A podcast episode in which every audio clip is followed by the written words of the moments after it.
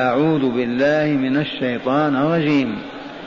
والذين يتوفون منكم ويذرون أزواجا ويذرون أزواجا وصية لأزواجهم متاعا إلى الحول غير إخراج. متاعا إلى الحول غير إخراج. فإن خرجنا فلا جناح عليكم فيما فعلن في أنفسهن من معروف والله عزيز حكيم.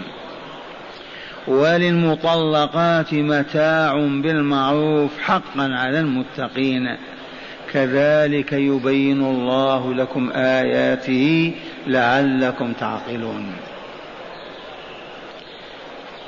أذكركم بالموعود على لسان سيد كل مولود.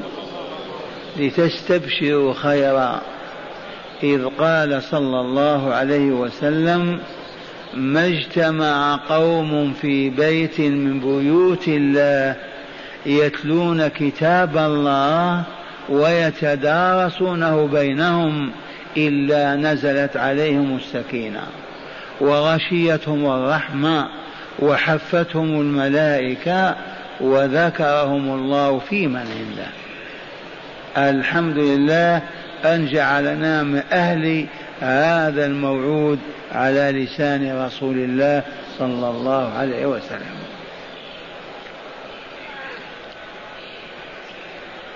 قول ربنا جل ذكره والذين يتوفون منكم أي يموتون من يتوفاهم؟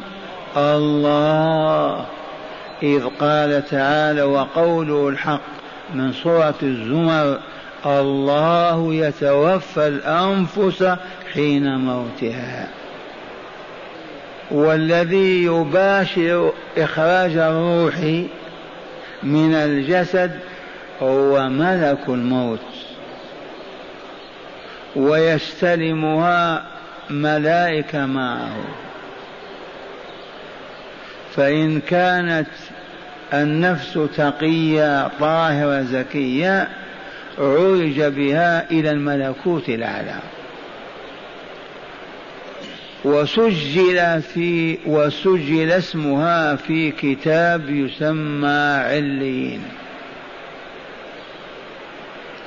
وينزل بها الملائكة في موكب عظيم لمحنة القبر. فلما يتم نجاحها تعود الروح إلى الملكوت الأعلى لترعى في الجنان ساكنة مطمئنة إلى أن تنتهي هذه الدورة ويخلق الله تعالى البشر خلقا جديدا.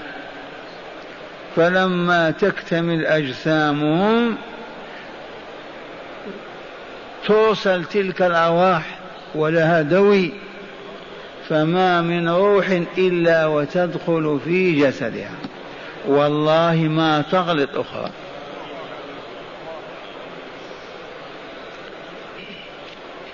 الأجساد تنبت كما ينبت البقل.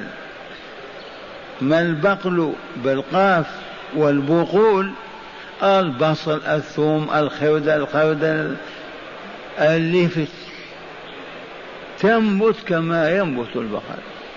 أربعين قال أبو هريرة لا أدري سنة أو يوما. فلما تكتمل الأجساد تنبت نباتا. يرسل الله تعالى الأرواح. أرواح السعداء من عليين وأرواح الأشقياء من سجين. فلا تخطئ روح جسدها. فينفخ إسرافيل النفخة الثانية فإذا هم كالجراد المنتشر. والشاهد في قوله والذين يتوفون أي يموتون ولكن من يتوفاهم ويوفي آجالهم وأعمارهم الله عز وجل. هؤلاء قال منكم يا معشر المؤمنين لا من غيركم من الكافرين والمشركين. هؤلاء ما هم أهل للتشريع والبيان لأنهم كفروا الله وجحدوه وكفروا رسوله وأنكروه وكذبوا بكتابه ورفضوه. ما هم أهل لهذا؟ منكم معشر المؤمنين. الحمد لله أن كنا أهل شأن عند الله. ينزل كتابه علينا ويبين لنا الطريق ويهدينا السبيل لنكمل ونسعد. الحمد لله. والذين يتوفون منكم ويذرون أزواجا يذرون أزواج يتركون زوجاتهم ماتوا عليهم أو مات عنها وتركها. والأزواج هنا النساء بمعنى الزوجات لأن الخطاب للفحول إذا مات الفحل فزوجته ما لها بين لنا. قال وصية لأزواجهم. يوصون وصية لأزواجهم. قبل أن يموت يوصي أبناءه إخوانه أعمامه أقاربه. إن فلانا تبقى في البيت سنة كاملة. إن رغبت في ذلك. لا تزعجوها لا تغلقوها. هي زوجي وأنا زوجها. أوصيكم بأن تبقى بعد أربع أشهر عشر أيام تبقى سبعة أشهر وعشرين يوم. إلا إذا حبت تخرج مع السلامة.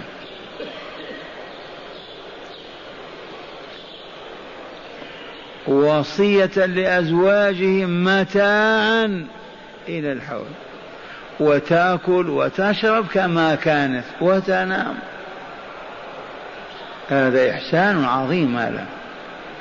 هل عرفه الناس؟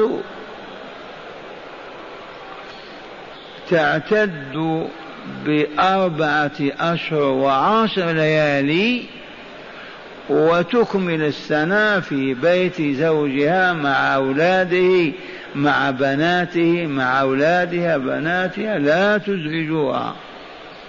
سنة. وإذا أرادت أن تخرج تخرج. قبل السنة. إذا أكملت أربع عشر وعشر ليال شأنها. لكن من باب مراعاة الإحسان الذي يعيشه المسلمون وهو شعارهم خلوا في بيت زوجها. حتى تكمل السنة ومع السلامة.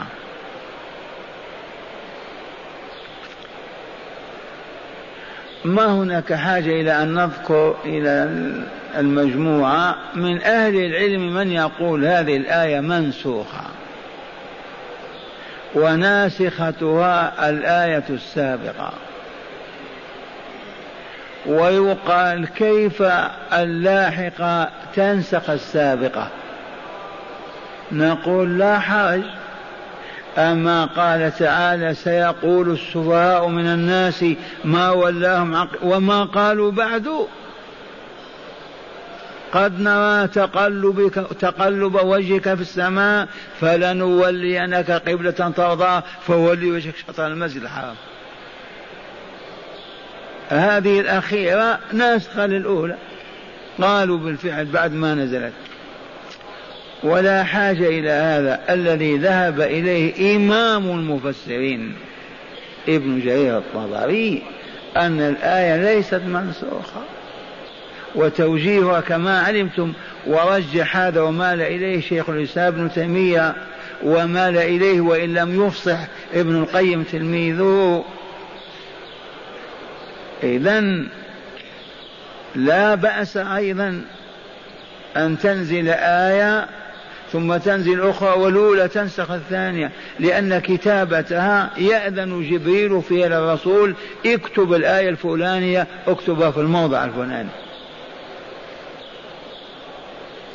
تنزل الآيات وتبقى سنة وسنتين تنزل آية أخرى وتكتب معها بعدها.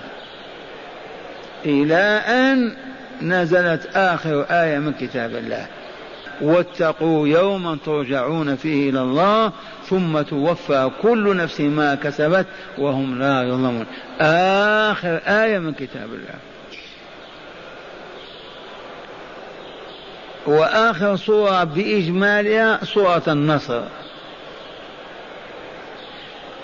إذا نعود إلى السياق الكريم. وتهيأوا لتعملوا إن شاء الله. والذين يتوفون منكم ويذرون أزواجا يوصون لزوجاتهم ويمتعونهم بهذا الوصية متاعا بحيث تبقى المرأة مع أولادها أو أولاد زوجها مع زوجة أخرى مع أبيه حتى تكمل أربعة أشهر وعشر ليالي. وثم لا تخرج أبدا من البيت إلا لضرورة ولا تبيت إلا في بيتها. مراعاة لمصيبة أهلها. هم حازنون متألمون ويتخرج وتتعرض للزواج. لا يتلاقى هذا أبدا مع المروءات والكمالات. أربع أشهر وعشر ليالي وهي في بيت زوجها مع أولادها إن كان له أولاد. كملت الأربع أشهر عشر؟ لا بأس أن تكتحل أن تتجمل أن تقبل من يخطب يخطبها للزواج لا بأس. والذين يتوفون منكم ويذرون أزواجا يتربصن بأنفسهن أربعة أشهر وعشرة. هنا هذه الآية من إحسان الله وتعرف من الذي شرع؟ قال والله عزيز حكيم. لا يضع الشيء إلا في موضعه. هذا التدين له أثره. عزيز قوي لا يمانع في شيء يريده. حكيم يضع كل شيء في موضعه. فانتبهوا. إذا متاعا إلى الحول أي إلى العام غير إخراج أي لا تخرجوهن إذا كملت السنة إن شئتم أخرجتموها وإن شاءت خرجت هي. فإن خرجنا أثناء المدة فلا حرج. أي السبع أشهر وعشرون ليلة إن خرجت فيها المرأة لا بأس. لكن من الإحسان إلى هذه المؤمنة أن تبقوها في بيتكم. تكمل السنة وتخرج إن شاءت. فإن أرادت أن تخرج بعد نهاية العدة أربع أشهر عشر ليالي لها ذلك أذن لها سيدها فإن خرجنا فلا جنى عليكم فيما فعلنا من الزواج وغيره. فيما فعلنا في أنفسهن من التجمل والتحسين والتعرض للخطاب لتتزوج. وقوله فيما فعلنا في أنفسنا من معروف. دائما هذا القيد. أذن لها في أن تتحسن تتزين لكن في حدود معقولة لا تخرج الشوارع. وهي متطيبة تفتن الناس في معروف. والله عزيز حكيم. هذه الآية الأولى اعلموا أن القول الراجح فيها أنها ليست منسوخة لا بالمواريث ولا بالآية التي تقدمت. وإنما محكمة. ما فائدتها؟ فائدتها الإحسان بين المؤمنين والمؤمنات. لا أن تنتهي أربع عشر عشر يخرج عنا. نريد أن نؤجر الغرفة. فهمتم ولا لا؟ أعطوها فرصة أخرى. ذي أمكم ذي امرأة أبيكم امرأة أخيكم امرأة عمكم. أعطوها فرصة حتى تكمل سنة وهي تتناول الطعام والشراب معكم. تمت السنة مع السلامة إذا أردت تخرج. وإن هي راغبت في أن تخرج قبل السنة الباب مفتوح أذن لها سيدها. فإن خرجنا فلا جناح لا إثم ولا حرج. ومعنى هذا إذا أراد الفحل أن يموت إذا قارب الوفاة يوصي أبنائي وإلا إخواني وإلا فلان أتركوها معكم سنة. لا تزعجوها. وإذا أرادت أن تخرج تخرج. هل في هذا شيء؟ يتنافى مع الأدب مع العلم مع الرحمة مع الحكمة. هذا مظهر من مظاهر الدعوة الإسلامية ومنهجها السليم واسمعوا الآية. والذين يتوفون منكم ويذرون أزواجا وصية لأزواجهم متاعا إلى الحول غير إخراج الأربع أشهر والعشر ليالي ذي فريضة واجبة. من أنكرها كفر. من أهملها يؤدب حتى يتوب. لكن الزيادة على أربع أشهر عشر ليالي أراد الله للمؤمنين أن يعيشوا على المعروف والإحسان. إذ قد توجد مرأة غريبة جاءت من ديار بعيدة مات زوجها ما عندها أولاد. يقول أخوان الزوج أو أعمامه عود إلى بلادك. ارحموها. تجلس سبعة أشهر أخرى وعشرين ليلة حتى يفرج الله عنها. فإن أكملت السنة لكم ذلك. نريد الحجرة هذه نستخدمها. وتاكل وتشرب معكم ما كانت مع أخيكم أو أبيكم. لما إذا تطردونها وإن هي آثرت ورغبت في الخروج لا تخرج. فإن خرجنا فلا جنى عليهن وإلا لا. والآية إذا محكمة وأدت فضيلة عظيمة وخيرا كثيرا. ثم قال تعالى في الآية الثانية وللمطلقات متاع بالمعروف. ما في عنتريات ومتاع بالمعروف المعتاد المعروف بين الناس. ما إما تقول لابد تشتري لي فيلا في لندن وإلا تشتري سيارة بمئتين ألف. هذه المتعة. معروف. بحسب الحال. إذا كان ذا مال غني قد يمتح بخادمة تخدمها بسيارة تركبها بشقة من شقق المنزل تسكنها إحسانا إليها. هنا نعود إلى ما سبق. المطلقات كم نوع؟ كم؟ أربع مطلقات. المطلقة الأولى هي التي لم يبن بها الفحل. أي الرجل عقد عليها وأعطاها لا وما أعطاها المهر بعد تبات ولا سماه. وشاء الله أن يطلقها قبل الدخول عليها وقبل البناء بها. نادم هي غضبت صاحت لأبيها ما نتزوج يحدث هذا. ونحن كما تعرفون نعيش على البر والإحسان. ما دامت صرخت وقالت دعني يا أبي لا أتزوج طلقني. يقول يا فلان هذه البنت متأثرة حزينة آسفة تؤلمك. طلقها. يقول مرحبا. يطلقها وإلا ما يجوز. مع أولي الإحسان والبر يفرح كيف نزعج هذه المؤمنة. ما دامت ما أرادتني كرهتني لا لا لا, لا أبقوها ويطلقها. فإن طلقها قبل البناء ولم يكن قد سمى لها مهرا ولا أعطاها إذا ما لها إلا المتعة.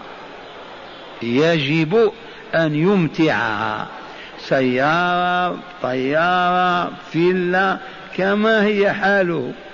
ثياب خاتم من ذهب سوار متعة واجبة. لما؟ والشارع حكيم ولا لا؟ إذا لا حق لأن نقول لما. إنه العليم الحكيم. يا أيها الذين آمنوا إذا نكحتم المؤمنات ثم طلقتموهن من قبل أن تمسوهن فما لكم عليهن من عدة تعتدونها فمتعوهن وسرحوهن سراحا جميلا. آه جربوا هذا يا معشر المؤمنين. ما نستطيع قوله. هذه المتعة بالمعروف.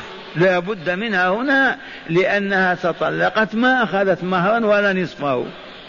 ولا عد عليها لا شهر ولا حيضة ولا ثلاث أقرى لأن العدة خشيت أن يكون في رحمها جنين. هذه ما مسها الزوج تعتد لماذا؟ هذه الآية من سورة الأحزاب. يا أيها الذين آمنوا إذا نكحتم المؤمنات بالعقد ثم طلقتموهن من قبل أن تمسون كيف مس بيده؟ آه. من قبل أن يطأها يجامعها. لما عبر بالمسيس على على الجماع؟ لأن الآداب الرفيعة تأبى ذلك. ما يقول قبل أن تجامعون. آه. ما ينبغي هذا. قبل أن تمسون. الحياء كله خير. الحياء من الإيمان. لا خير في من لا حياء له. إذا رحل الحياء رحل الإيمان. قووا الحياء ونموا في أبنائكم وبناتكم وابدأوا بأنفسكم فإنه لا خير في من لا حياء له. والذين يجلسون أمام شاشة التلفاز وعاهرة تغني وقرين وشيطان يقبلها ويحتضنها والبيت يضحكون يبقى فيهم حياة أعوذ بالله. يرحل الحياء ويتبعه الإيمان. انظر إلى الحبيب صلى الله عليه وسلم لشدة حيائه. رأى رجلا إلى أمامه يدعو يا رب يا رب يا رب. بدون ما يتوسل إلى الله بحمده والثناء عليه وتمجيده والصلاة على نبيه فقط ربي أعطيني. كأنه هو سيد استحى رسول الله صلى الله عليه وسلم أن يقول يا عبد الله لا تقل هكذا افعل كذا وكذا. غلبه الحياء فالتفت إلى أصحابه هكذا عن يمينه أو عن شماله وقال لقد عجل هذا. استعجل.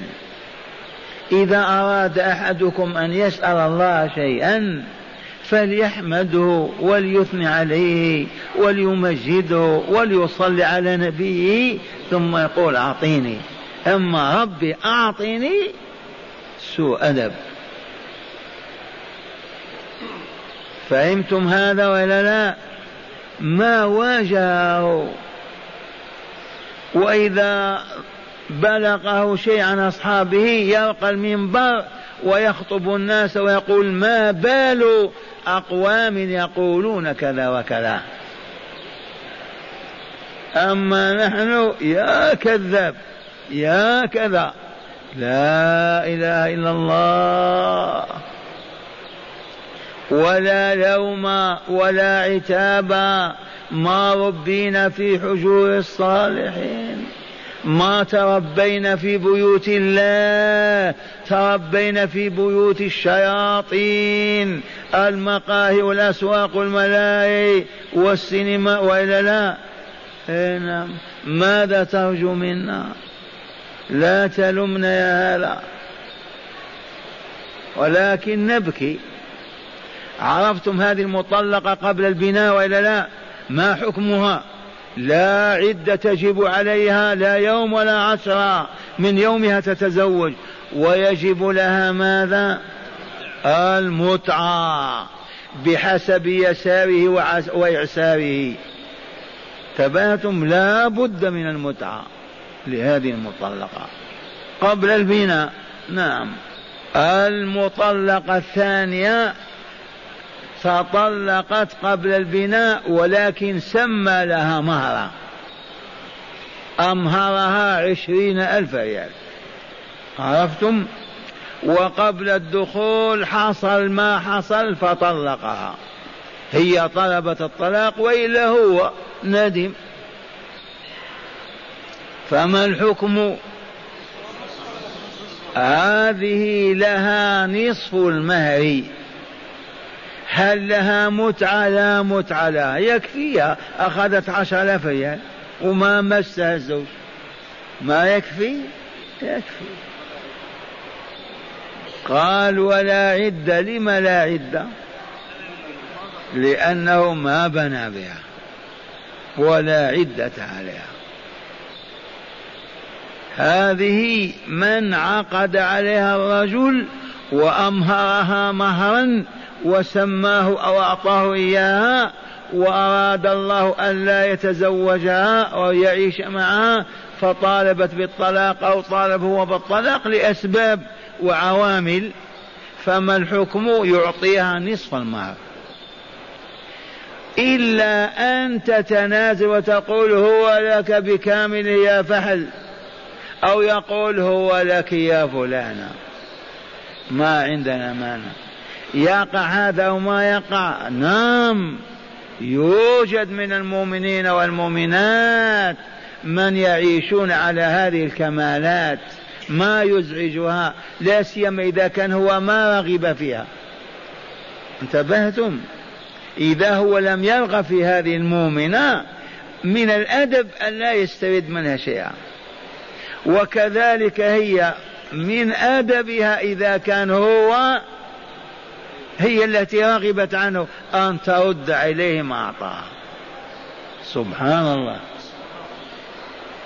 آمنا بالله. هذا تشريع من؟ نابليون. هذا تشريع الله. آه. يدرسون القوانين الكافرة.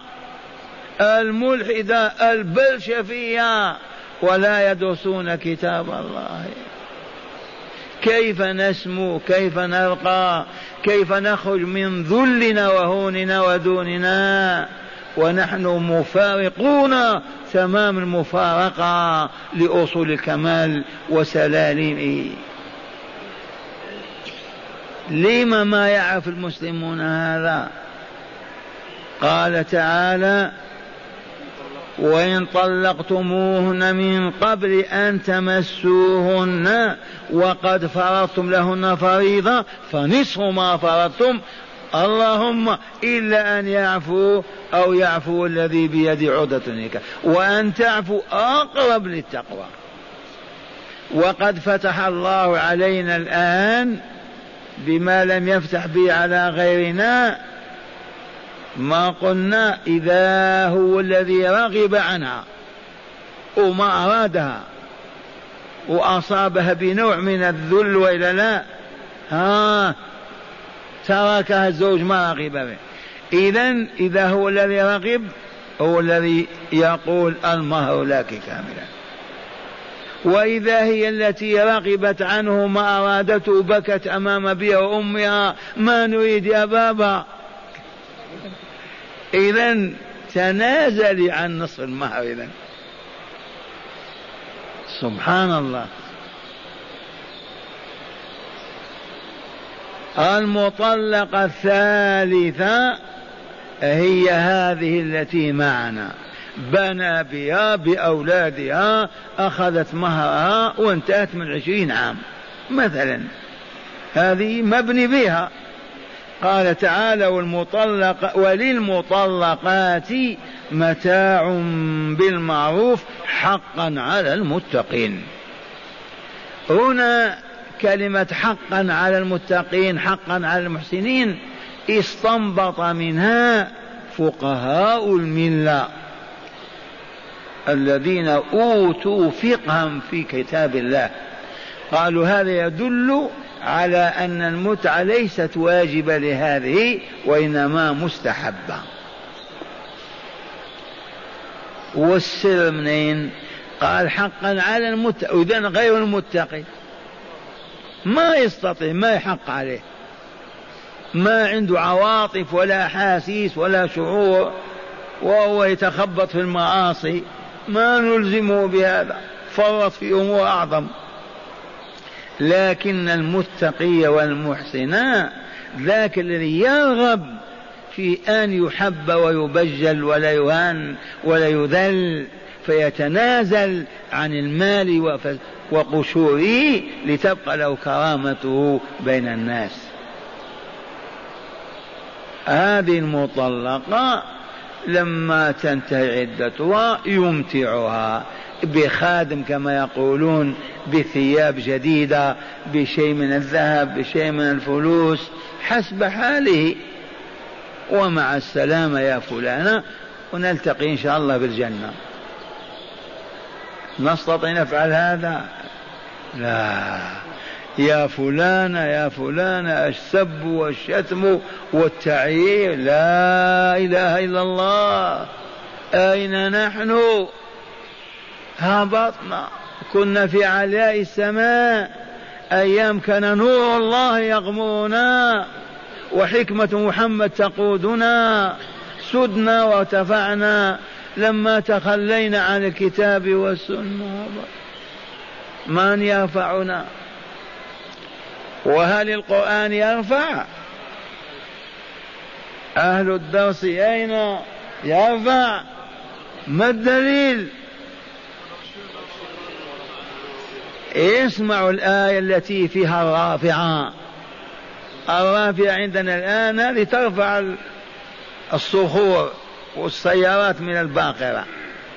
قال تعالى واتل عليهم يا رسولنا. واتل عليهم نبأ الذي آتيناه آياتنا فانسلخ منها. كيف انسلخ منها؟ وهو كان لبس ثياب يعني. تعرفون الحية لما تنسلخ من ثوبها تتركه أبيض نقي وهي بزفرتها وسمومها.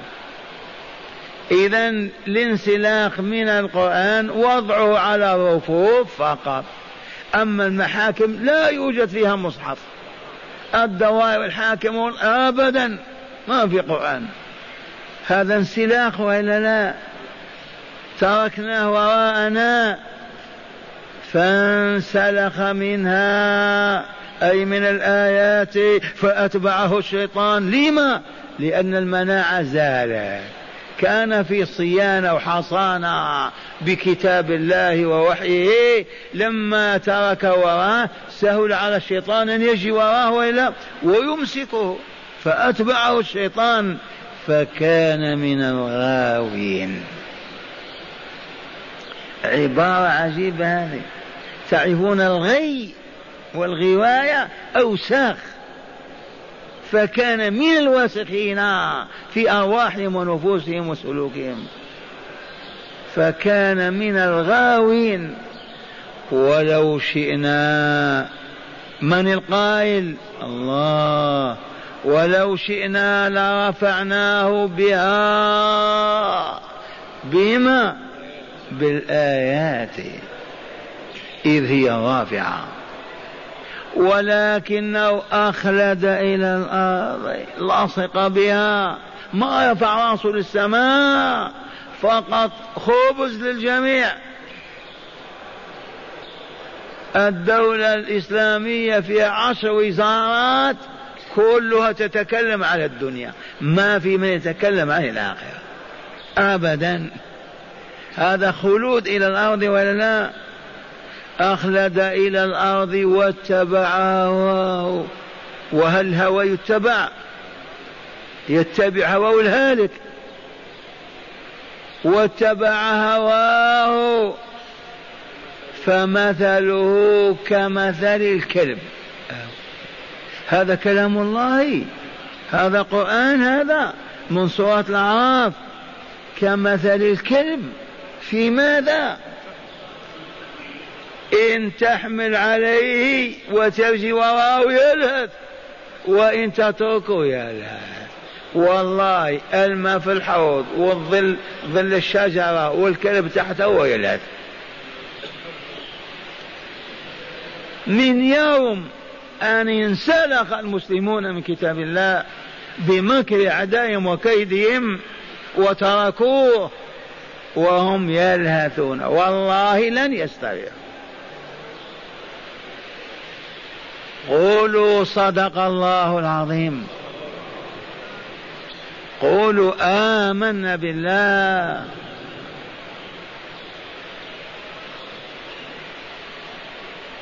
المطلقة الثالثة هي التي يكون قد بنى بها زوجها أو أولدت أو لم تلد. أولاد المهم وطلقها هذه مهرها لها كامل أخذته. وإن بقي منه شيء لا بد منه وجوبا. ويمتعها بحدود ساعته وضيقه. لا يكلف الله نفسا إلا وسعها. وإن كان صعلوكا مثلها اذهب عنا ما أعطاه ماذا يعمل؟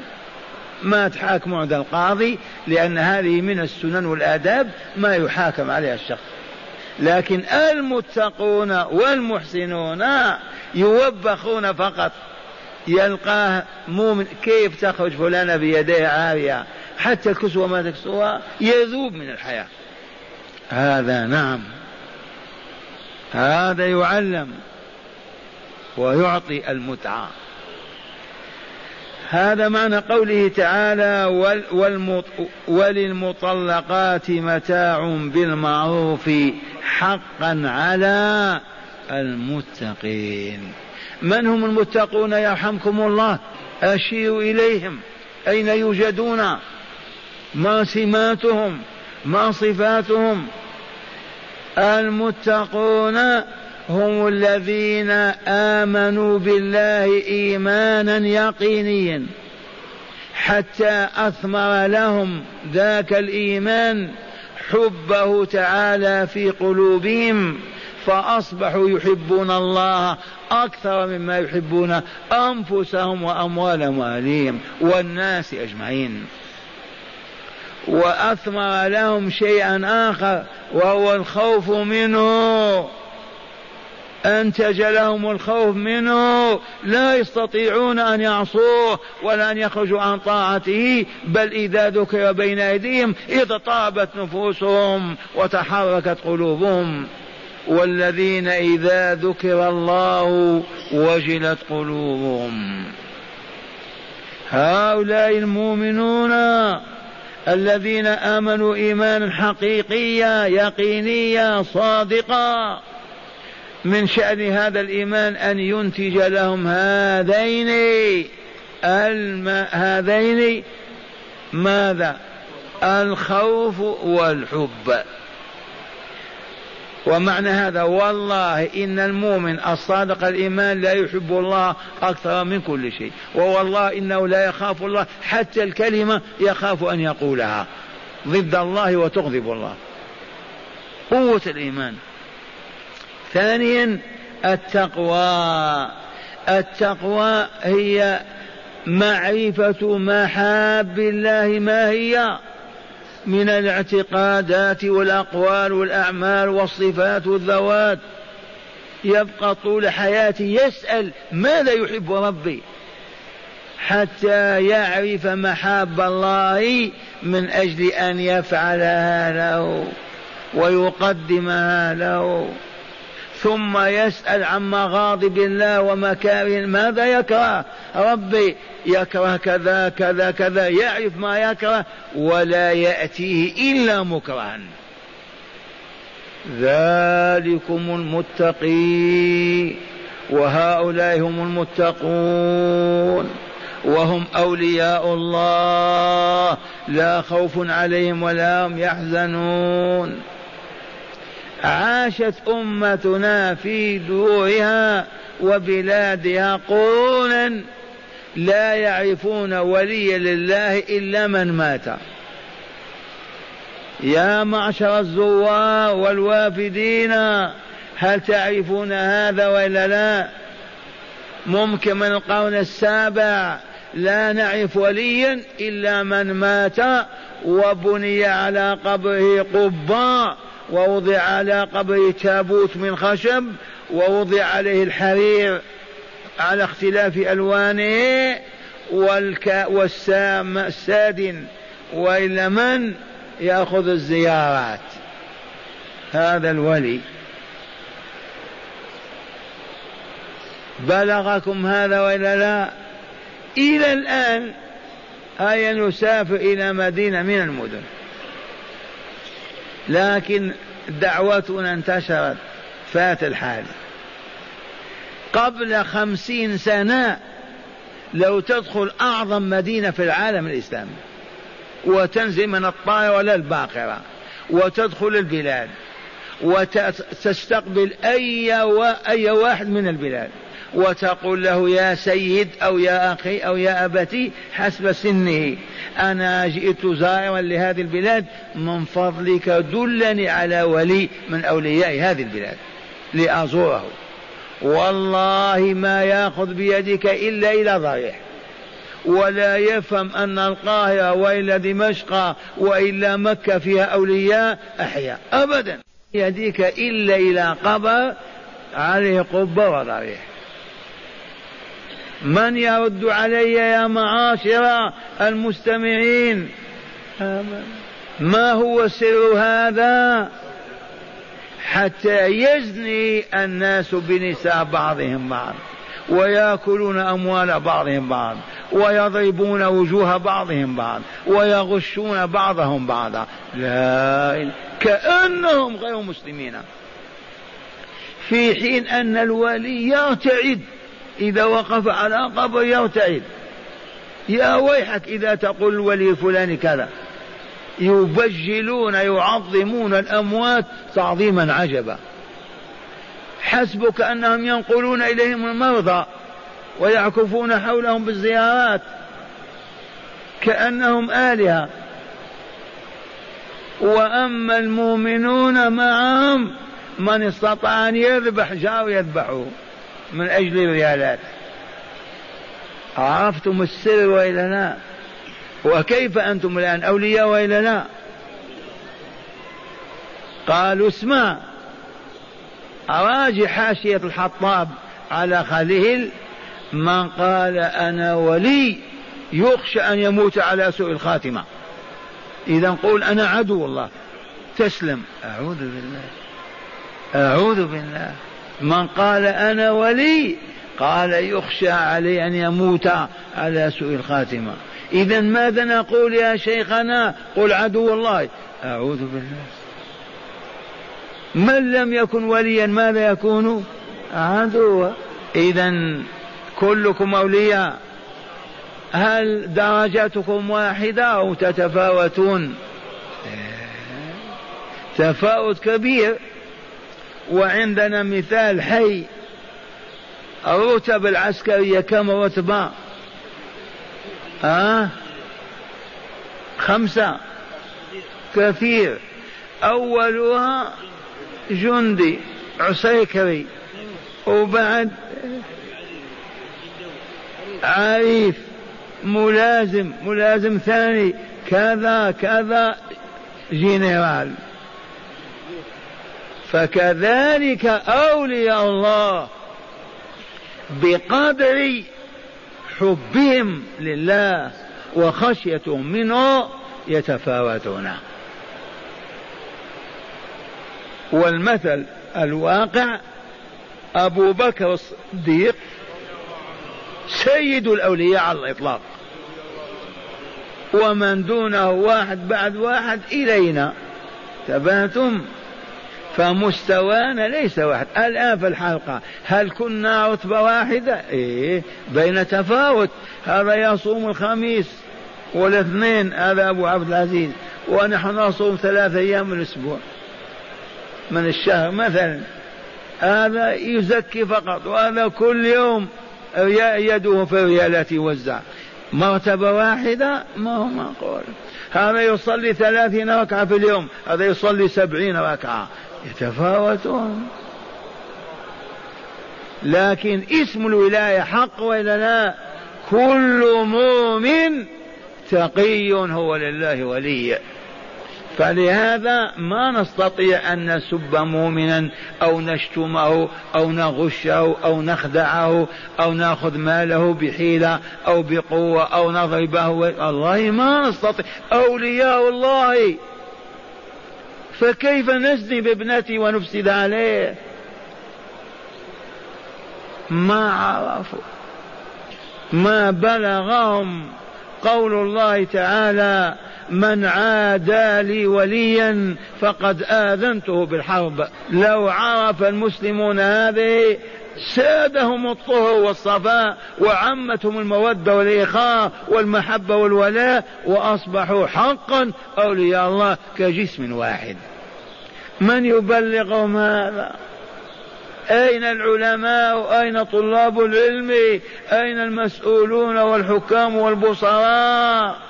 هيا بالمؤمنين إلى سعادتهم والطريق الذي نكرره حتى الموت. أو نمنع ونلجم بلجام والله لا طريق إلا هذا. أهل القرية إذا دقت الساعة السادسة مساء وقف دولاب العمل رمى الفلاح مسحاته من يديه والمنجل من يساره وأغلق باب الدكان التاجر وتوضأوا وجاءوا بنسائهم وأطفالهم إلى بيت ربهم. ويوسعونه بالخشب والحطب حتى يتسع لأهل القرية كلهم. أهل المدن ذات المناطق العديدة والأحياء المتعددة أهل كل حي كما هم سياسة مكتوبون ولهم شيخ الحارة أو الحي. يوسعون مسجدهم وإذا دقت الساعة السادسة مساء أغلقت الحياة أبوابها وتطهر الرجال والنساء وجاءوا بنسائهم وأطفالهم إلى بيوت ربهم ويجلسون جلوسنا هذا ما في كراسي ولا شراب ولا أغاني يجلسون في بيت ربهم يجلس لهم عالم بكتاب الله وحكمة رسوله ويلقنهم المعرفة. ليل آية يتغنون بها يرددونها تحفظ تنشرح لها صدورهم تزيد انوارها في قلوبهم وأبصارهم تشرح لهم يبين لهم ما أراد الله من هذه الآية يوضع أيديهم على المطلوب سمعتم أبنائي إخواني أمهاتي أخواتي عودوا بعد الصلاة إلى بيوتكم واذكروا هذا ولا تنسوه واعملوا به ولا تهملوه. وغدا حديث من أحاديث المصطفى صلى الله عليه وسلم يتغنون به يحفظونه يعلمون مراد الرسول منه ينمون العمل ويطبقون. وهكذا يوما آية ويوم حديث عام. كيف يصبحون؟ حدثوني. ما يبقى فيهم زاني ولا عاهر ولا كذاب ولا دجال ولا لص ولا أعمى ولا ولا ولا يصبحون أولياء الله. كيف تصبح تلك البلاد وأهلها؟ هذا هو الطريق. والله لا طريق سوى هذا. إن أردنا أن نكمل وأن نعود إلى كمالاتنا. أما سائر الأنظمة والقوانين والتوجيهات ما تنفع. يا شيخ كيف عرفت هذا؟ أنا قرأت ما دعا به إبراهيم وإسماعيل ربهما وهما يبنيان البيت ماذا قال ربنا وابعث فيهم رسولا منهم يتلو عليهم آياتك ويعلمهم الكتاب والحكمة ويزكيهم. واستجاب الله. فقال تعالى هو الذي بعث في الأميين رسولا منهم يتلو عليهم آياته ويزكيهم ويعلمهم الكتاب والحكمة وإن كانوا من قبل لفي ضلال مبين الذين تخرجوا على هذه الدراسة أمثال الصديق والفاروق وذو النورين وفلان وفلان لم تكتحل عين الوجود برجال مثلهم من عهد آدم إلا الأنبياء والمرسلين. اقرأ كمالاتهم وترغب وانظر إليها كيف هي. هل فهمتم أين العلماء أين الدعاة أين المبلغون؟ كتبوا قالوا هذا هو راء. كيف نجتمع من المغرب إلى العشاء؟ لما اليهود والنصارى يجتمعون من المغرب إلى نصف الليل في المقاهي والملاهي ودور الباطل والمنكر وأنتم ما تستطيعون ساعة ونصف مرض هذا وإلى موت هذا. إنا لله وإنا راجعون.